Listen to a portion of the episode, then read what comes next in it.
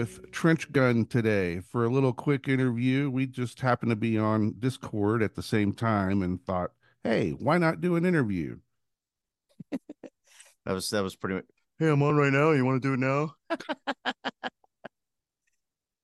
yeah, something I've been meaning to ask you. Uh, okay. Since we've known each other, but I've been saving for an opportunity like this. Is what's what's your musical background? What does growing up in LA sound like to you? Because you seem to know about every genre, genre, particularly metal, and I'm just want to poke your brain on where that comes from. Okay. Uh, so growing up in Pico Rivera, California, it's a little suburb of LA. Uh, I I had a big family, right? My older cousins were all into the Ramones and Cream and Black Sabbath and Led Zeppelin. And I grew up from I born in 72 and I grew up listening to that with these older cousins. My parents were also, you know, heavily into music. So I grew up listening to cumbias and Freddie Fender and the tornado, you know, Texas tornadoes and all this just wide variety of music always in the house. Uh, and over time, as I grew up around this stuff, I, I also was introduced to early, early, early hip hop and rap. Uh, what was that? Seventy seven, uh, hip hop, hippity the hippity, whatever that's however that song goes. And, and I got into breakdancing and all that, so that's how I got introduced to hip hop. And then one day in middle school, uh, my sister's boyfriend at the time who was into who was into more extreme metal, he he showed me the Slayer Hell Awaits cover, just the cover of the LP. And I was like, wow, that's insane. It's like these people falling into hell and being torn apart by demons. Like, wow, whoa, that's nuts. And I listened to the music and it was just it just clicked for me, right? So I got into extreme metal and hardcore punk that day. and it's been the same ever since. I've never stopped listening to other genres of music, but my introduction to metal, extreme metal, was early on. I was about 12 years old, and it went from Slayer to Celtic Frost to the Misfits to Dead Kennedys to Bet, like all very quickly. And I spent my my early years and teenage years uh, in the LA hardcore scene, which was apparently just as violent and crazy as the New Jersey scene. Um, one of the more rough scenes that you could be part of at that time. Uh, you know, so yeah, so so I've had to deal with a lot of stuff as well as learn a lot of stuff about music. But my involvement with music goes back to about 1987 Napalm Death had just released the Scum LP, and a bunch of my friends and I got into it. Four of them were in a band together. They were looking for somebody to fill a vocal spot. I said, I'll try it. And from that day, uh, that they came over to my house and we got in my garage and we jammed out, we were a band. We were called Vomiting Infestment. and uh, we were one of four bands in the San Gabriel Valley, East LA area that played that fast and that extreme, where all these long haired kids playing hardcore punk basically, but super sped up. And, and you know, blast beats and, and 30 second. Our claim to fame was we could play uh, 60 songs in 30 minutes. it was insane, dude. And, and and we really did that. we really did play about 60 songs in a 30 minute set. And um, after that, man, it was just it was off and on. I I played drums for a punk band called Resist and Exist in the early 90s. I fronted a band called Strange Karma around the same time. And then I focused on school heavily and dropped out of the music scene for a good long while. I ended up joining the army moved on. And it wasn't until 2006 that that old band VI wanted to, uh, Vomiting Infestment VI. Uh, they wanted to get back together, so I rejoined them. but there were some issues with uh, one of the guitarists and his girlfriend, and there was some ugliness. So I left. I didn't want to be part of that. I, I, at the time, I was a correctional officer, and I couldn't have that kind of thing going on. So I, I left, and I didn't do music again until about 2015. An old friend of mine, the bass player from that band Strange Karma, kept trying to get me to like, yeah, come on, come on over, come on over. We'll work on some music. And I was like, nah, bro, I'm like kind of done with that. At the end of 2015, he finally convinced me to do it, and we started this prog rock thing. Uh, basically, Tool, Deftones, all those kind of bands. We were writing like that, epic songs, off time signatures, off meter stuff. And then one, I was also drinking very heavily at the time and one drunken night, we sat down and we, you know, those big ass notepads for like meetings, right? They fit on an mm-hmm. easel and you can write real big on them. Well, we filled one about seven rows at the top and then top to bottom. And we just came up with separate band names and and song concepts just on a whim. You know, we just we just all drunk. and we so we did it. And two things stood out. One was one was a parody band that we thought about doing, but we couldn't do it. I won't even say it now because um, it's pretty offensive. But it would have been a parody band making fun of what's offensive, but nobody would have got it in the current environment. Nobody would have understood what we were trying to do. We would have had to like, wear costumes and hide our identity and not get beat up that way. And uh, the other one was a war metal band that I said, yeah, it could be war metal and we'll mix it with industrial. It'll be like Nine Inch Nails and Ministry, but it'll be all World War One and World War Two themed, and we'll call it Trench Gun. Yeah, you right. And you, you get that drunken. Yeah, okay, cool. You know, and uh, and my buddy's like, well, what would be what would be one of the song titles? What's the first song you would want to write? And I I just wrote down Bayonet Ballet, and uh, oh, and that man. was the birth of Trench Gun, man. Um, in about 2019, 2020. Just on a drunken whim, we were going to spend just this was supposed to be like a one off, like a year, maybe at the most, where we just did this little project. But it turns out that the old project is the one that had to be set aside, and Trench Gun is where I personally uh, f- flourished because I had so much to say, not just you know, I, I have a degree in history. I'm a, I'm a trained researcher in in the realm of histor- historical research. So when I when I first went about writing trench gun songs, it was all it was all World War One themed, and then it was World War Two, and then it was Korea and Vietnam, and then it was current events, and and it's pretty much what it is now uh, in a very short amount of time, and that is my entire background. You're that is awesome. I mean, that is really refreshing to hear because I've been curious about that um, for a while. Another thing I've been curious about is I want to hear from the source what is war metal, what is industrial metal, and can you provide examples of each? Uh, war metal is basically a, a themed concept of of extreme metal, right? So you got bands like Bolt Thrower, for instance from the from the time of their inception uh, up to the time of their drummer's death and and the dissolution of the band, uh, they concentrated on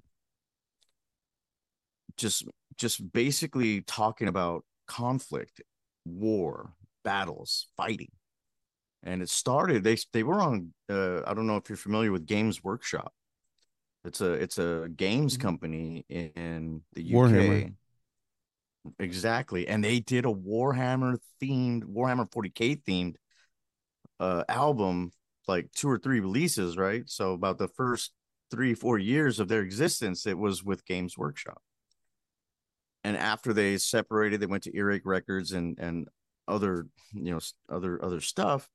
But they did like uh, uh what was it? Honor, Valor, and Pride, right? That was the name of one album in like 2001 or so and and it's all again it's about conflict it's about one's called uh, uh, one song that's like the opening track i think it's called contact wait out that's what you would call out if you're on recon and you like see an enemy and you think they're too close to you, you don't want to be seen. You say, okay, I got contact. Wait for a response or wait for a report out. And you go silent. You go radio silent. That's all you say is contact, wait, out. And that's the name of one of their tracks, right? So whoever was writing lyrics for them was was really in tune with what was going on in the military world. Uh, hmm. at least as far as that went. Then they had another album called The Fourth Crusade, and it's all about the Fourth Crusade of the Middle Ages. So that's war metal. Industrial metal is ministry, uh, Godflesh, Bile, Meathook Seed, uh, Nine Inch Nails, mixing elements of rock or heavier rock with more dance elements uh, akin to industrial. But you take these things and you uh, and you combine them. And in the case of Al Jourgensen with Ministry and Trent Reznor with Nine Inch Nails, those guys were taking samples from household items and tools and the washing machine, or, you know, power drill, or you know, all these different things that they would just make noise with them and then put them together in a rhythmic pattern, and then and then incorporate those samples into their music. And and that's like the whole industrial thing, right? Was was those kind of uh, elements, but it was also very dancey at the same time because you're thinking like you know early industrial, you got like Kraftwerk Ministry before they were heavy was a dancey band, right? So basically, what I did was I took elements of war metal and elements of industrial metal and electronic dance music, EDM, hip hop, uh, nu metal, and I uh, and all these guys had pioneer all that stuff already. I just took what they did and I just lumped it all together in one package, and that's that's how that's how we did it. That's great. You know, I I kind of do the same similar thing with a bunch of different genres within the same genre. Uh, I feel by collaborations. Uh, yeah, you've been part of some collaborations recently. Uh, can you yeah. talk about those? Uh, I had one going on with one's basically ongoing. It's with Grimrock. I don't know if you remember that guy. Uh, yeah, from from the album writing club uh, him and I every now and again we'll we'll get together and he'll do some leads for me or he'll do some synth work, and we talk off and on about you know just continuing collaborations and it's like it's an ongoing thing with us. Uh, Lewis Tivy, uh, who I met through underground Adrenaline Underground, turns out he was in the the Royal Signal Corps. He was in the British Army. Uh, while we first met like he was still a soldier i'm an ex-soldier and we bonded over that and him and i have worked on a couple of projects together uh who else there have been here and there other ones uh morpheus i uh, i don't know if you're familiar with him from uh, the detroit area. He's actually done some mixing and mastering and and we've talked about collaborations as well. Uh, and and so we you know we work on them and and then all four of us had a project uh, that we haven't really done anything with yet uh, called truck stop romance. It's like a punk project and and i'm still waiting on on tivy and grimrock to to to put their songs in i've already got like four songs and morpheus is handling all the mastering and mixing he wants to do drums on a couple of songs so so so yeah, man, like, uh, and I'm open to doing even more. Like, I wanted to collaborate with you because uh, I've oh, it'll happen, brother. It'll happen. It's yeah, just, yeah. I'm uh, hoping, man, because a good song because that's all it takes. Is just the right song. Yeah, yeah. No, I agree. Uh, because you know we've talked many times about music over the, over the course of our knowing each other, and and I'm gonna say it for everybody that's listening is that you and Kerry have have some of the best takes on country rock and country western music I've ever heard. And I grew up listening to Hank Williams and, and Hank Williams II. I grew up listening to those guys, and I gotta say, I'm having, you know my beanie off to you, bro, because because you guys really are it, and I would love to do something like that because it's outside of my realm of experience, right? it's outside of what I normally do, and I would like to try, you know, expand my horizons a little bit. So I'm just throwing it out there, bro. Whenever, whenever you feel up to it, you know, let's let's do some work. It'd be fun. It'd be a lot of fun. Yeah, hell yeah. I'm all down for that. I know Carrie is too. You're actually closer to what Carrie grew up listening to uh oh, really? than me. I I hit when I hit Uncle Tupelo, it was like all uh weed and campfires and country music and you know Carrie Carrie went off into the grunge thing and and uh did a lot of alternative rock. So, but uh before I let you go, I just want to talk about your new projects. You just sent, released a song. I got an email. I listened to it. I really like how the guitars and the drums kind of chang, chang, chang together. And uh, talk about some of your new stuff. Well, I, I um, we're on the same label, right? Only the label, right? Mm-hmm. Uh, work working with those cats, and for for 2024, I wanted to hit the ground running and hit it running hard, right? So I put together a six song EP right at the right in January, and now I'm working on a second EP for February, possibly the end of this month. I've already got two tracks out. So suffering is out there. That's that. That's the EP that's already done, floating around. And now I have two songs that just came out. One's called Control Freak, and the other one is called I Can't Feel Anything. Control Freak is uh, basically about my youngest daughter's mom. Because I'm just gonna leave it at that. and and I can't feel anything was inspired by conversations between my friend Dennis. He lives in Missouri.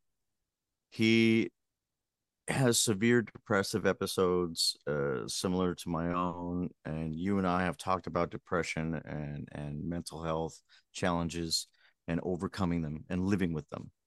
Mm-hmm. My buddy is also living with what he makes me look like a wimp when it comes to what he's going through. And so I can't feel anything is his understanding of what his emotional state constantly is with the anhedonia and the and the detachment and the lack of and the lack of emotion going into anything. He just he just will spend hours and hours and hours in a room staring at a wall or a screen or not doing anything. And and it breaks my heart because like he's the nicest guy. He's a sweet guy. It just, he's got issues. And I have issues similar, not as deep, but I do have similar issues. So I, I related to him on that level and I wrote a song for him, inspired by him hopefully to help other people understand that this is what it's like to live with severe depression, with major depressive disorder. Yeah, we talk about mental health, like you said. Uh, we also sing about it. Um, you know, we've got you know songs about addiction, songs about being bipolar, songs about. Uh, isn't that just wonderful uh, to me that we can do that in a musical form. Um, yes. I don't know, man. That just what a great note to end on. Uh, but uh, I'm gonna piggyback on your note, man. That that it's great to have this outlet because without it, I don't know what I would do. Yeah, I would probably be in a lot of trouble, honestly. uh, it keeps me out of trouble is what I say all the time. Music. Uh, well, cool. well, I'm going to end it here. Yes, sir. Thank, thank, you, John Torres, for coming on the show. Trench Gun.